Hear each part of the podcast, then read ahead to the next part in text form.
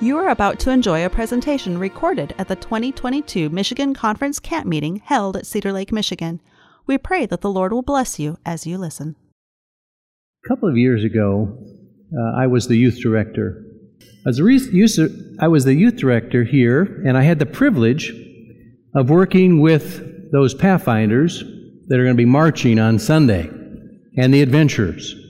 I think it's marvelous that we have such a program as Pathfinders and Adventurers and uh, Little Lambs and Eager Beavers that teach character building principles.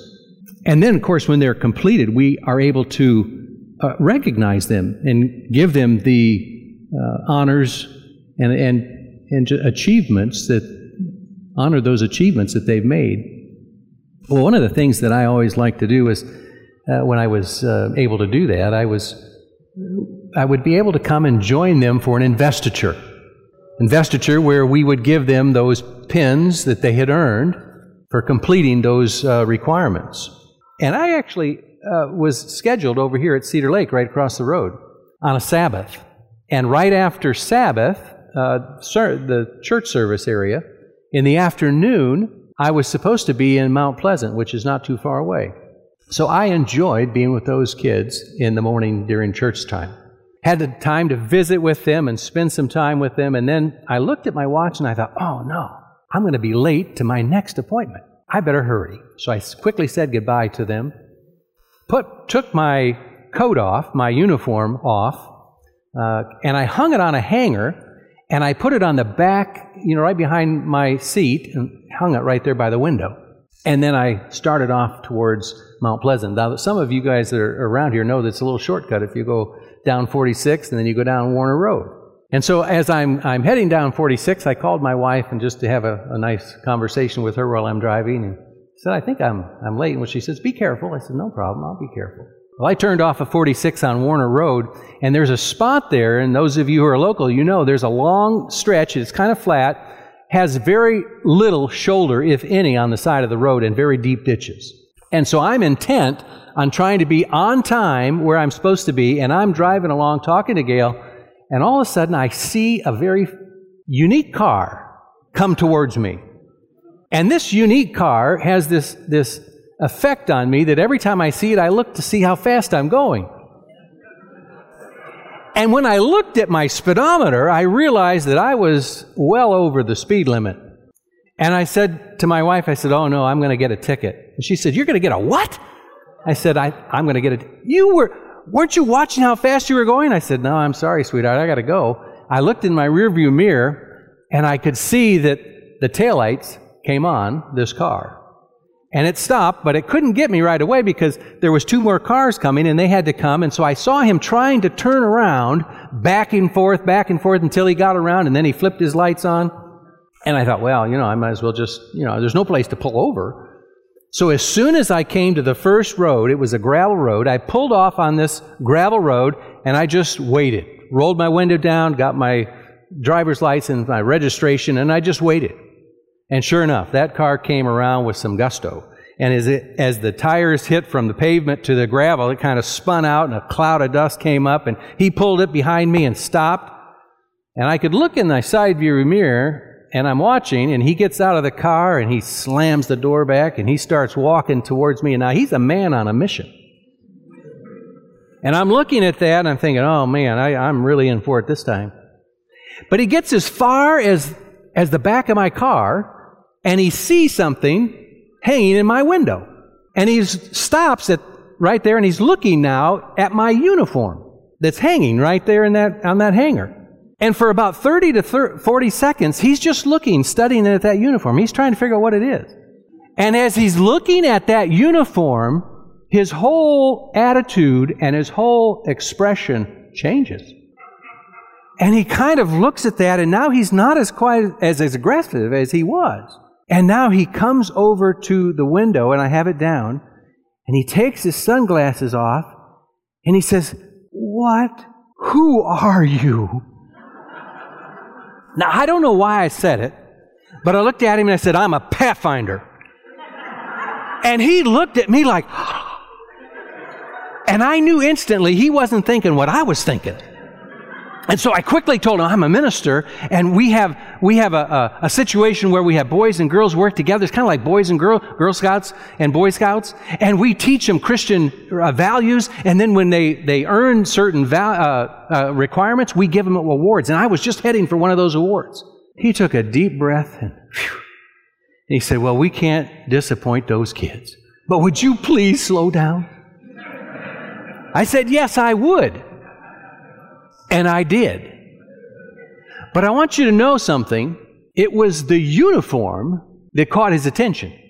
And it was the studying of that uniform that made him wonder who is this guy? I want us all to realize tonight that as Christians, we wear a uniform. Now, that uniform may not be cloth, but that uniform is just as sure as you can spot a, a, a pathfinder in a crowd. The uniform that a Christian wears is just as clear. Paul describes that uniform by when he says, As many as were baptized, they put on Christ. You have a uniform to be Christ like. Now, I, uh, title sermon, by the way, um, I really appreciate uh, the talent that is around us in this conference. And we have some incredible talent. And I'm teaming up tonight on this message. Now, I know it's the Lord that's going to give this message, but I'm teaming up tonight with Aaron Cruz, who is just a genius when it comes to this kind of stuff. And so he's going to be running my slides, our slides, and we are teamed up on this. So we went over this together. The title of our time together is Who Are You? Subtitle The Remnant and Its Mission. When we're done tonight, I've been asking the Lord to speak to all of our hearts, to let us know who we are. You can see what the theme is, knowing the time. It's about time for Christ to come. And right now, there's confusion everywhere in this world. God wants a group of people that know who they are, know what they believe, and know what their mission is. And that's you and me. So I want to spend, I just want to bow our heads in prayer and ask God to speak to our hearts tonight. Father in heaven, you have a message to deliver to our hearts. Now, we can speak to ears. And there are even times when, when those ears can be tickled a little bit, but we can't speak to a heart. Only you can speak to a heart that will actually change the life. So, Father, tonight we're asking you to speak to our hearts. We're asking you to make it clear who we are. We're asking you to make us understand what the remnant is and what that message is and the importance and urgency of it in a way that we could not do if it wasn't for you sending your Holy Spirit to illuminate our minds. And Lord, we want Jesus to be honored and glorified tonight, for He's the theme of the Bible. He's the theme of salvation. And we thank you for hearing and answering our prayer. In Jesus' amen. My mom was born into a Seventh day Adventist home. But I want to I want to make it very clear that Seventh day Adventists are not born. You aren't born a Seventh day Adventist. In order to become a Seventh day Adventist, you have to engage your will, your choice. You see, there, there has to be a decision in your mind and in your heart that you are going to follow the Bible and its teachings. For the fabric of our Christian uniform consists, for an Adventist, of 28 fundamental beliefs that are the foundation of who we are and what our purpose is. Now, my dad wasn't born into a Seventh day Adventist home, but with my mother's help, my dad studies his way right into the church. So, when I was born, I had an advantage over many people. I was born into a, a family, Seventh day Adventist family, who understood and had studied truth. So, as a boy growing up, as a baby growing up, all the way until uh, where I am now, but in the early start, I grew up with the understanding that there was a God. He was my creator. He loved me and he wanted to talk with me and communicate with me. I grew up with the understanding that the Bible was the authority of life and the source of all truth. And that the Bible was not something you treated as a common book. Dad was very careful to teach us you didn't put anything else on the Bible. You treated the Bible with respect. But uh, by the time I was 10 years old, I had a pretty firm foundation, a very firm, basic foundation of who God was. I knew a, I knew a little bit about the great controversy. I knew that there was a, a heaven and there was a devil on this earth. I knew that there was a Savior. Jesus was my Savior. I knew basic things about God. So, as a 10 year old at summer camp one summer, when the pastor got up and he gave the invitation for anyone who would like to study to be baptized to come forward, I responded. And every day that week, we studied. And with the permission of my parents and my pastor, I was baptized on that Sabbath. But baptism is not an end. Baptism is the beginning. It's the beginning of a new walk with God. Now, instead of God working on the outside, He can be on the inside and He can be working in my heart. As I grew, I was still developing an understanding of biblical principles that would form my value system for making decisions in my life. By the time I was 16 years old, I had met some friends who were challenging the Christian values that my parents had taught me. You see, up to this point, I was worshiping the God of my parents. And those values, those were my parents' values. I was attending Wisconsin Academy at the time, and Elder Dick Barron, some of you may remember him, Elder Dick Barron, I believe he was the youth director for the union at that time, came and held a week of prayer. Now, I don't remember what he said. I don't remember the topics all through the week. I wasn't paying attention. And when it came to Sabbath, it would be his last time to speak. He delivered a sermon. I don't know what he said. I didn't care what he said. But I can tell you what happened in the last five minutes because it's permanently ingrained in my mind and my heart. I'm thinking as I'm sitting in the seat, there's a row down the middle, there's a platform like this with stairs on the side. I'm sitting on the guy's side because the guys sat on one side, the girls sat on the other, friends all around me, and I can hardly wait for this boring sermon to be over. He starts into his appeal. And as he starts into his appeal, he's talking to the ears. And God takes a hold of my heart. He skips those ears. And he goes right to the heart, and he's starting to show me now where his way was going this way.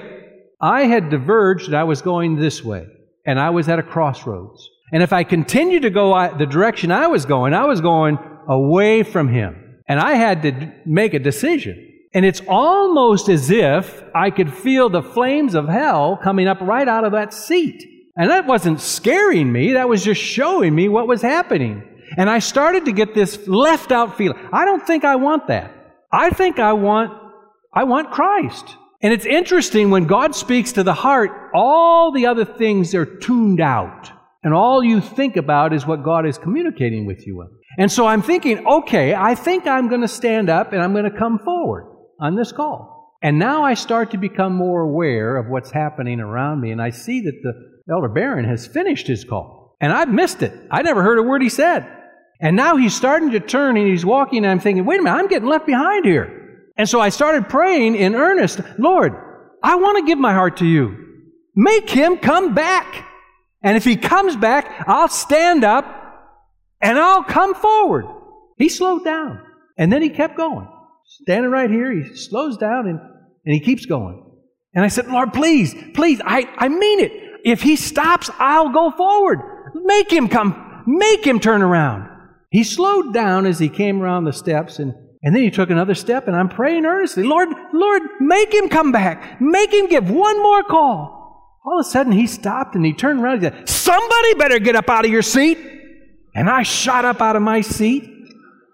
All my friends laughed until they took one look at me. One look told them there is no funny business here. Tears rolling down my cheek. I'm 16 years old. I don't care what anybody else says. I was, I was not wanting to get left behind. 16 years old, tears rolling down. You're worried about what people think. I wasn't even thinking about what they thought until I stood up. And then I realized I was the only one standing. Now what do I do?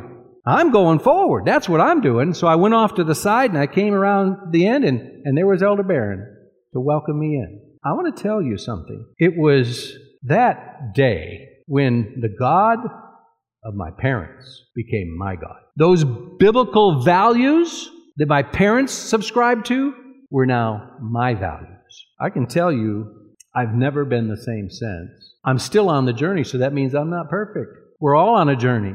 And that journey for us will all end when Jesus comes or the death or, or the grave. At 10 years old, I had a basic understanding, just a basic understanding of the 28 fundamental beliefs. Now, many perhaps think that doctrine, doctrines are complicated and boring theological compositions. Perhaps some look at doctrines as swords to fight with, but God gave them for a purpose, for reason. They're practical. God gave us doctrines to guide us in our growing relationship with Him and to give us a foundation and framework to build our knowledge and understanding of God. He gave us those doctrines to help us to understand and interpret Scripture and life. See, if, if I was legally blind and I lost a small object at home, it's possible, it's possible that without my glasses I might be able to find that small object. But it's much more probable that if I wear those glasses, I will see and find that small object. The doctrines that God has given us in the Bible are like the lens of those spiritual glasses. They help to shape and mold our understanding of Bible truth and understanding, and it puts it in a context in which it's understandable. Now, what is it that makes a Seventh day Adventist different from any other entity. It's those 28 fundamental doctrines, the combination of them. Listen, brothers and sisters, this is not a time to be confused about who we are or our identity or what we believe. We need to know what a Seventh day Adventist is and what they believe, and we need to live it. You see, the most, perhaps, unique, distinctive Seventh day Adventist doctrine revolves around Christ in the heavenly sanctuary. But why why is this understanding so important? Why does this one teaching connect us to the Bible's description of the remnant as no other doctrine does? For a Christian, our understanding of theological and spiritual things can be traced to two sources.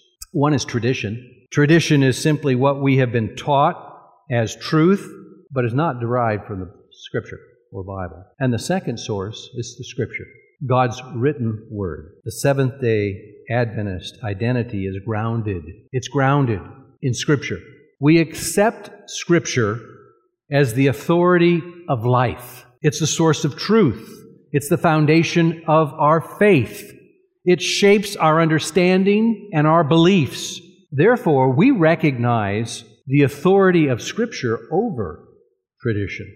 It was the study of the scriptures that led to the understanding of those 28 beliefs. Our approach to understanding scripture is very simple. Number one, scripture interprets itself. The hermeneutical principles we need to interpret scripture must come from within scripture itself. Number two, it's historical interpretation. Simply means it's literal reading of scripture. There's a real God who talks to us in real time. There's a real heaven there's a real devil. There's real people. There's real events, like the flood was real in the past, and the second coming of Jesus is real in the future. See, Adventist theology is based on the belief that God interacts with humans and creation within time and space. Most Christians, however, assume that He does it outside of historical space and time continuum. Many Christians believe that you can't talk to God like we talk, face to face, ear to ear. They believe that you have to reach some kind of a spiritual level in which God can actually communicate with you. And they believe that there and teach that there are certain things that you need to do to empty your mind so you can reach that level where you can communicate with God. The interesting thing is they call it spiritual formation. But it's also interesting that Seventh day Adventists believe in spiritual formation, but 180 dif- degrees differently because we believe that God is real. We need to communicate Him. He says, Come, let us reason together. He says, Study so that you know, you, you know the Scriptures. He says that the Holy Spirit is going to be our guide. So we believe that you need to engage your mind, not disengage.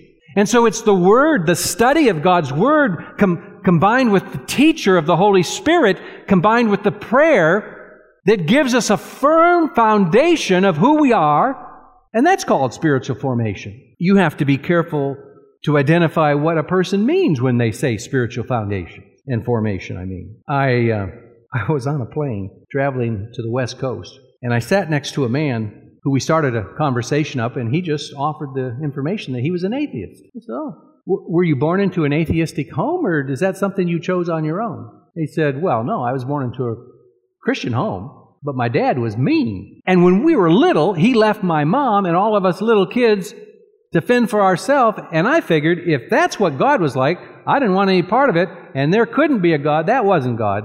And then he started to rail on how foolish it was to believe in such a thing as the Bible. And then when he was done with that, he turns to me and says, Hey, by the way, what do you do for a living? And I said, Well, I'm a minister. And he said, Oh, yeah, that was a good one. He said, What do you really do for a living? I said, No, I'm really a minister. And his eyes narrowed, and he says, Okay, prove to me there's a God. I said, No, I can't prove to you there's a God, but I can tell you why I believe there's God. And he said, Okay, why? I said, Well, I talk to God every day. He said, Does he talk back to you? And I said, Yeah, he does. He communicates to me. He said, What, is, what, is, what does he sound like? Does he have a bass voice? Does he have a baritone? What, what, what does he sound like? And he wasn't being foolish. He was actually wanting to know. And I said, Well, you know, the interesting thing about God is that He can communicate past the ears. He goes right to the heart and the mind. But I'll tell you, the, the way He talks to me the most, I, I, I sense impressions, but the way He talks to me the most is through the Bible. He says, I don't believe in the Bible. I said, Well, that's a, a choice. I said, But I've chosen to believe that the Bible is God's Word. It's the standard of life, and it's a source of truth. So everything that I know about where I came from, where I am, and where I'm going and how to get where I'm going is all coming from the Bible. So my complete understanding is based on the Bible. So my reference for knowledge is Scripture. And he just kind of looked at me. We were talking about something else, and he was mentioning that a friend of his had just died. And he said, Hey, by the way, where do you think a person goes when they die? And I said, Well, you have to remember my, my reference is Scripture. And so I can tell you what I believe based on what the Scripture says. And so I took him to various passages and, and let him know that, that when you die, you go to the grave. Jesus called it a sleep. And he asked me several, every time he would ask me a question, I'd still come back. I'd say, Remember my source, my resource.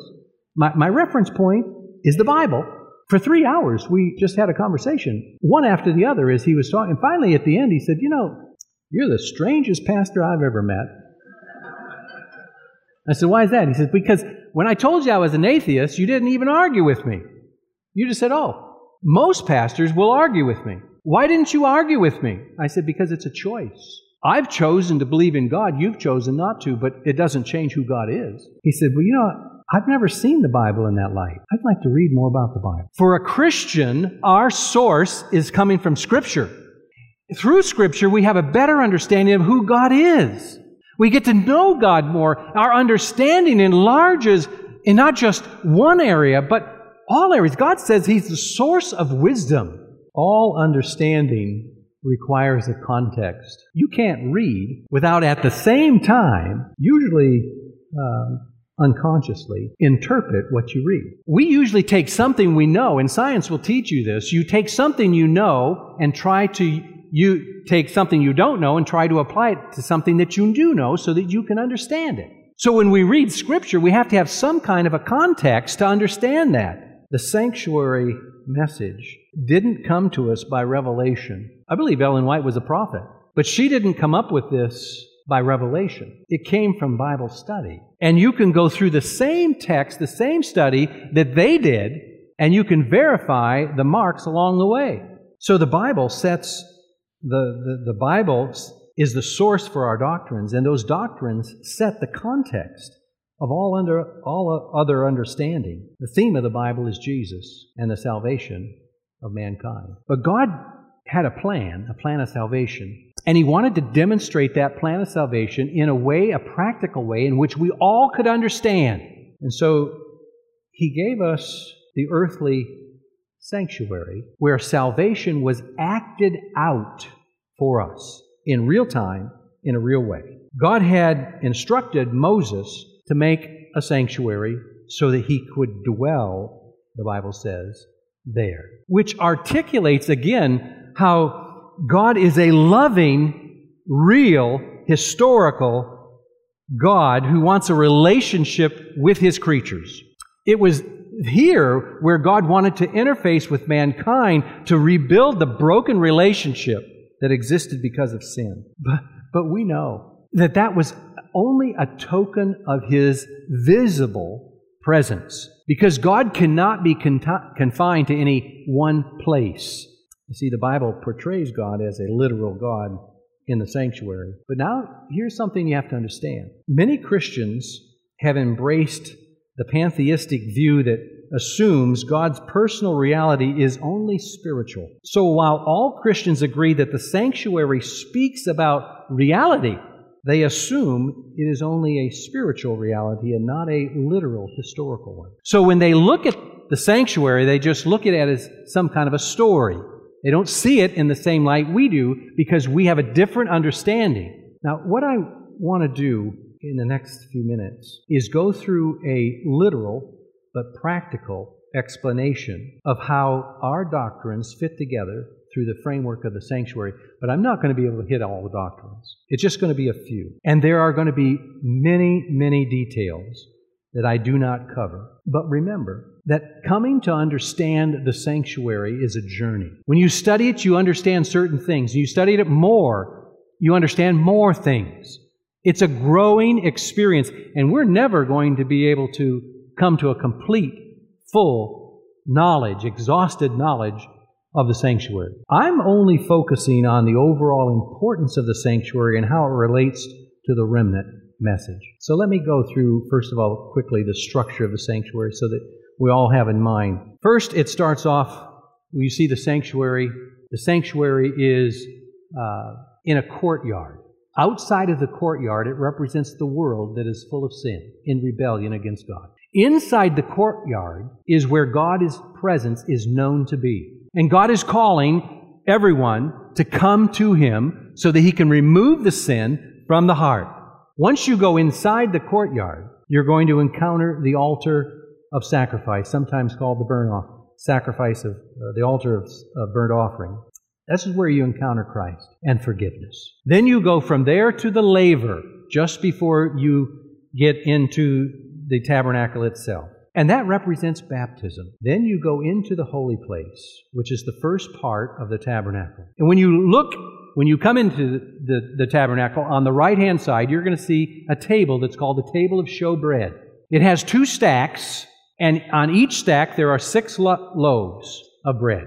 The Bible says that in the beginning was the Word, and the Word was with God, and the Word was God. And then you drop down a little bit farther, and it says, and the Word became flesh and dwelt among us. Jesus himself said, I am the bread of life. This represents Christ and his word. Then on the other side of, of the room, there is a lampstand, a golden lampstand, which represents the Holy Spirit. And then between the holy and the most holy, there's a veil. And that veil also represents Christ. Jesus says, I am the way, the truth, and the life. No man comes to the Father except through the Son. That's that veil. And then in front of the veil, there's a altar of incense, which represents our ability to communicate with God, our prayers ascending to God. Then when you go inside the most holy place, you see the, the Ark of the Covenant, or the Ark of the Testimony, sometimes it's referred to. And it has two angels on either side that hover over, representing the cherubim that are around God's throne. But this represents God's throne. The top part of that chest is called the mercy seat. Underneath the mercy seat is an important item. It's the law of God, the Ten Commandments. That's the structure.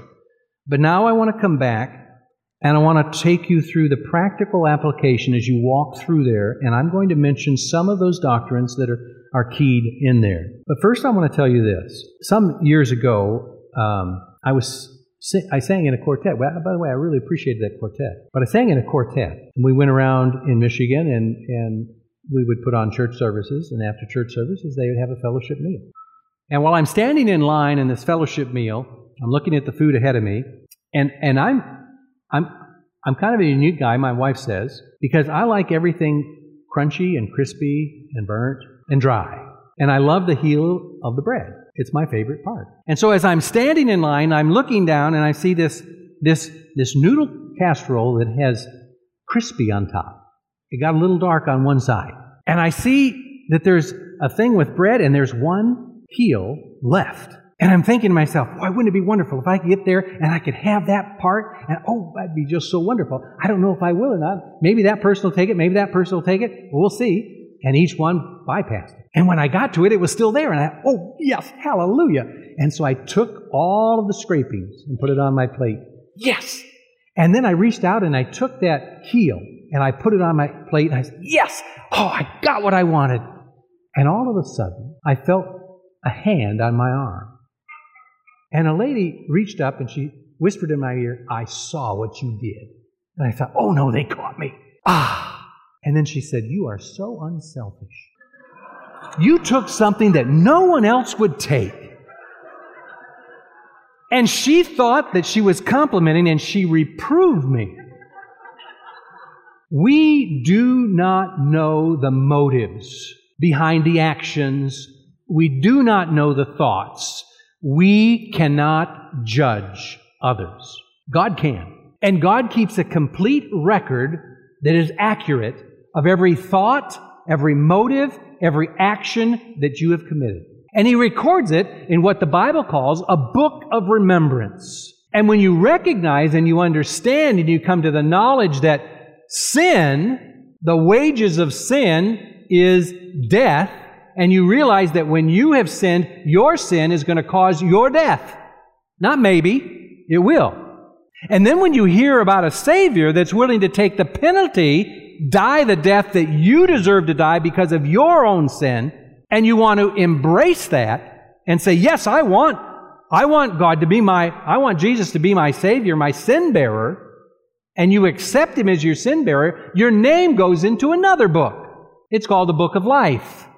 And that name is registered there, and under that name it is, it is put, and Christ is your sin bearer. So God had a, a, a plan by which the sin could be removed from you so that you would live and not die. And that plan called for some pretty hard things. Sin's a we don't realize how hideous sin is. We don't realize that sin actually causes death because sometimes we take so for granted so much what Christ has offered to do that we don't appreciate it. But God had instructed them, them, that when, when they were convicted of a sin that they had committed and they, they recognized that that sin was going to cause their death, and they wanted to live, they wanted to accept Christ's offer to be their sin bearer, they were to bring a lamb without blemish. It wasn't the lamb, there wasn't anything about the lamb that was bad. But that lamb represented Christ. And they were to bring it to the front of the tabernacle, to that altar. And as the priest came out, they were to have that lamb and they were to recognize their sin, confessing their sin that was going to cause death, their death. But because of Christ's offer, they were now taking by faith God's offer to be their sin bearer, and they were transferring their sin to the lamb which represented Jesus. But then they were required to take the life of that lamb because it's your sin and my sin that causes the death of Christ. And they were to slit its throat. The Bible says that blood represents life because you can't live without blood. Your blood count gets low and, and you'll die from just the loss of, of blood. So God says the blood is going to be a symbol for life. So the priest was to take the blood and he was to take it into the sanctuary, the holy place. And before he went into the holy place, he was to wash his hands and his feet in the laver, which represented baptism. And then he was supposed to go in, then he, not supposed to, then he did go and before the veil, and he would sprinkle that blood, symbolizing the transfer of sin from the sinner to the sanctuary through the blood of the Lamb. Now you might think, oh, wait a minute when I ask for forgiveness, God says, as far as the east is from the west, so far will He remove my sins. Is that right? And He remembers them no more. But that text doesn't tell you where that sin is. It just says that God chooses not to remember them. You see, sin is like cancer. If you have cancer and you go in for surgery, the doctor will come out and you, you say, Did you get it all? And what will he tell you? I got everything I could see, but I can't see motives, so I don't know if I got it all or not. God never misses out because He knows motives and He has a complete, accurate record of it. And so, what God is saying to you is that He separated your sin, He's transferred it, not blotted it out, But in faith, you recognize that God will blot it out, but not at the time in which you ask forgiveness. That is transferred to the sanctuary. And we understand that through that sanctuary message. You see, the sanctuary, whole process of the sanctuary is to restore your relationship with God so that there's no distance between us. So now, as a sinner, walk through this with me. At night, I don't know how it is with you, but my mom taught me to, to pray. And she taught me every night to kneel down beside my bed and to confess my sins. And I told mom, I said, Well, mom, I, I don't, what, what I, you didn't spank me and I didn't get in trouble, so did I sin? And she said, Yeah, you did. Sometimes you sin in ignorance, you don't know, and you, you God has to show you how and what. So those sins you don't know, you ask God to cover you with the blood of Christ, but the sins that you do know, you need to confess. God expects you, that's your part. And so I don't know how it is with you. But when you kneel down beside your bed, you say, Lord, please forgive me for all the things I did today that weren't right. Right? Do you ever think that that sin that you just flippantly asked God to forgive was cause of was going to cause your death? Did you ever think that? Do you think that uh, that you're transferring that to Christ, meaning that He's going to die for that sin for you? It's not a flippant thing to come and ask God for forgiveness, and without it, you will die for your own sin. God didn't intend for it to be a glamorous thing because it's hideous thing. God intended for you to be so in love with Him that you would not want to hurt Him. That your desire would be to be like Him and hate sin. Not so that you could keep sinning and then just ask forgiveness and keep sinning. That, that's not what God had in mind at all. He had in mind that you would come to God, hate it, and God would give you the power so that you didn't do it anymore. So that in time you could live a life just like Christ did because now He lives in you. I am crucified with Christ, nevertheless I live, yet not I. But Christ lives in me, and the life that I now live in the flesh, I live by the faith of the Son of God who loved me and gave Himself for me. That's what God says can happen. So let's just take a, a quick walk through. He encounters Christ, accepts Him as His sin bearer. God forgives him of his sin transfers those sins through his sacrifice, and they go to the sanctuary. Now, the sinner who has been freed from sin wants to get closer to Christ. So his next step is baptism. What does baptism show? It shows that I have accepted Christ as my sin bearer. That I have turned from just doing my own thing. I'm no longer mine. I've been bought with a price. Now I belong to God. And so I've accepted the Holy Spirit to come into the inner part of my decision making area to teach me how to make the proper choices with my will. And it's also the entrance into God's church. Now, I want you to know we have a doctrine on baptism, and we have a doctrine on the church, who the church is. The church is made up of everyone who's going through this process. So now I become a member of God's church. And I step into the holy place in my journey to get to be with the Father. Because Jesus' prayer in John 17 was, was that we would be one with the Father as He is one with the Father. That's what his prayer is, and that's where our journey will take us. And so now you step into the holy place, and what do you have? You have a growing experience, an opportunity to, to grow. You have an opportunity to learn from God's Word. You have a teacher that is supplied with you, to you, and then you have the opportunity to talk to God direct. And through that process, you develop Christian principles that help to guide you. The Holy Spirit uses them to guide you through life. I want you to notice something right, right here. You, one of the doctrines that we have is the Trinity, and there are a lot of um, attacks on the Trinity. And I wish I had more time to expound upon it, which I don't. I can already see my time is, is going away. But I want to tell you this the Godhead is made up of three individuals, all with the name God.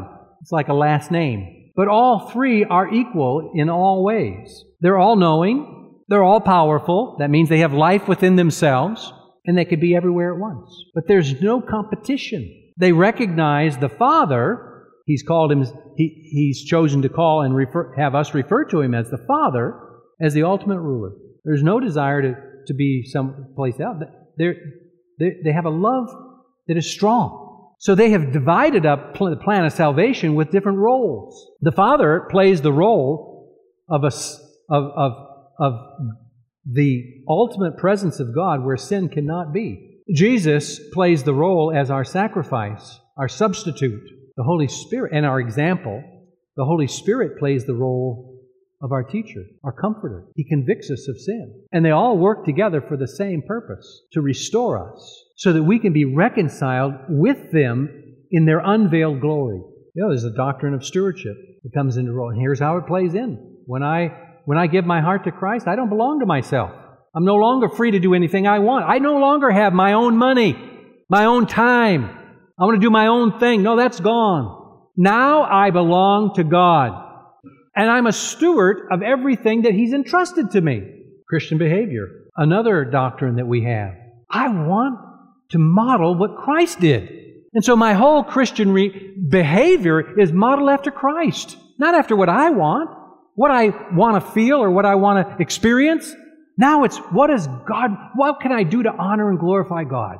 See, in the, in the, in the model of the sanctuary, all of our doctrines fit in intricately and deepens our understanding of who we are. Now, I need to hurry. All of those sins are transferred to the sanctuary, and they are on that, that, that symbolically, they are on that veil. But the sanctuary has to be cleansed. And we, above all people, should know about the cleansing of the sanctuary. Because there were two very important texts that were fueling our whole existence as Adventists. Daniel 8:14. Under 2300 days, and then the sanctuary was going to be cleansed. We understand what that means. The other text was Revelation 14, 6. Three angels' message. That's the first angel, and the second and the third follow. But we come back to the cleansing of the sanctuary. We understand what that means. That means that there's going to come a time when God is going to take away the sin from that sanctuary and purge it. How is He going to do that? The first part of the sanctuary was how where God removed the sin on a daily basis. It, it, was, it was called a daily occasion. But one time a year, the sanctuary was cleansed. Now, they repeated that year after year because it was uh, a lesson for them. But in real time, it's only done one time. They killed a lamb every day if they wanted the forgiveness. We don't. Christ was our lamb, and he died one time. So how does how do the sins get out of of the sanctuary. Well, there was a process for that. God had two goats brought, and then they cast lots to find out which was God's goat, which was not. The one that fell on God's goat represented Christ, and that goat was slain. And his blood was going to be sprinkled over first the altar of incense, and then it was going to be sprinkled on the mercy seat, representing that he's dying the death that those sinners should have died. The second goat was representing Satan. And what happened is the priest would come out, the sins were, were symbolically placed, the priest carried them out, and he put his hand on that goat, and he confessed all those sins on that goat that represented Satan. And some are saying, see, Satan is our sin bearer. No, he doesn't. Sin had already been covered. The death had already, that, without the shedding of blood, there's no, re, no, no forgiveness of sin. Christ was our sin bearer. But Satan is responsible for the sin that you and I commit because he is constantly enticing us to sin. And so the responsibility for the sin that was committed is placed back on Satan where it belongs. And now Satan has to bear the responsibility for his own part in those sins. I, uh, I know this is a very deep subject, and yet it should be so simple that we understand that Christ is our bearer. But there's something else that you have to understand, and it's important for you to know that, because this is an important part of who we are as a remnant. You see, while the priest on the Day of Atonement went into the Most Holy before God, if there was one unconfessed sin in his heart, he would have been dead. And he represented the whole group of people. So while he was making sure there was no sin in his heart, all of the rest of God's people were searching their own heart to make sure that there was no sin in their heart. You see, there's a judgment going on right now. I'm going to come back to those books real quickly. There's a record of every sin that you've committed and the motive behind it and the thoughts behind it. Then there's another book that has the book of life. That's the book that has a name in it. You accepted Christ, your name is in the book. And you might say, well, well, that should be the end of the story. No, it's not the end of the story. Why isn't it the, the end of the story? It's because you have free will. You can choose to either have your name in the book or out of the book. You can choose to have Christ as your sin bearer or you can choose not to. And if you choose not to, then you bear your own sins. And God is saying that there is coming a time in which His work as Jesus' work as priest is going to be ended. There'll be no more time for forgiveness. It'll be done. Happens two, play, two times. When you die, no more chance for change. And when you're living, when Christ's work is done, no more chance for change. So Christ gives us the opportunity. So a person who has died doesn't receive the reward because the reward hasn't been determined yet, because not until God does cleanses the sanctuary will that happen. And it'll happen for everybody. And so God goes through the record book and he says, Oh, I see Jim Mitchell here. He gave his heart when he was 10 years old. He wandered a little bit, but he came back when he was 16 years old. And he's, he's made a lot of mistakes, but he has the blood of Christ right next to him. And he never chose by his life to reject his Savior. He stays in the book. Now, if that had been different, if it had gone through that same thing, okay, he gave his heart when he was 10. All right, he wandered a little bit. When he was 16, he renewed it. And then when he was uh, 45, he decided he was just done with that and he was going to do his own thing. No, Christ can't be a sin bearer. And his name comes out. We don't like the thought of that. We'd rather have the thought when you give your heart to God, then it's all done. Doesn't matter what else you do. You, you, that's not the way the Bible teaches. The Bible teaches you have a choice. You can, you can choose to have him or you can choose not to have him. I'm going to tell you the important thing uh, why. Why is the Seventh day Adventist Church the remnant and the only visible church of God today? Boy, that's a bold statement. And if I was making that statement about individuals, it would be arrogant. But I'm not. I'm making that statement about a message that this church has. And that church has a message that's substantiated behind God's word, and it's true. There's only one way. We know the way. And that's why the second angel says, Babylon is fallen. Those entities that claim to lead you to Christ, they're fall, they're not going to lead you the right way. And the third one says, Come out of them. Christ is right now in the heavenly sanctuary, a real sanctuary. He's right now our intercessor.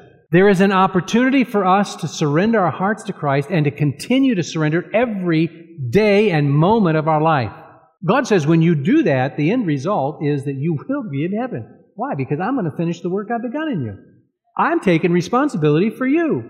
But if I don't, if I just play church and I just kneel beside my bed and say, Oh Lord, forgive me for all my sins, and up, up off. I'm up and into bed. Next day, Oh Lord, forgive me for my sins. Well, I'm saved. No. God says that when you have a loving relationship with Him, He's going to take the sin, then the desire for it, out of you. It's not enough to continue to live for Christ and sin and live for Christ. No, God is saying, no, no, no. I want to prepare you for heaven. I want you to stand in my unveiled glory. So, what is our. Oh, you know, I wanted to say this, but my time is way past, so I'm not going to say that. I, I don't know. You know, I'm standing before the family, and I'm talking to you as a daddy would talk to his children. And I'm saying to you, don't play church. You have a Bible, and you have a Holy Spirit who wants to teach you what's in the Bible. You do not have to be confused. There are those who have been led ahead of us, who have mapped out a way through Scripture and understanding that we can stand on the shoulders of. Those 28 fundamental beliefs, don't let them be considered boring in your mind. Study them out. If you know those fundamental beliefs, God will use them to guide you through uncharted water that's just ahead of us. Our mission is clear. We need to experience, first of all, salvation for ourselves so that God becomes our God.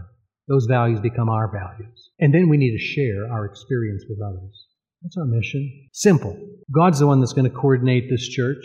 We're going to do everything we can to cooperate, and He's going to lead us. But He's going to turn this world upside down. If you want to be a part of the remnant, God's offered you. But just because you're a member of the Seventh day Adventist Church doesn't make you a remnant. The remnant are those who have embraced God's truth for themselves and are living it, and now have something to share to others. So, my question for you tonight Who are you? Are you a Seventh day Adventist? If so, why? It's one thing to claim it, it's another thing to be it. And if you are, you don't have to worry about your response, it's just going to come out. You'll demonstrate it through your actions first, and then your words may come later. How many of you want to be what God's called you to be? If that's your case, your situation, just stand wherever you are or raise your hand. Father in heaven, you see our hearts.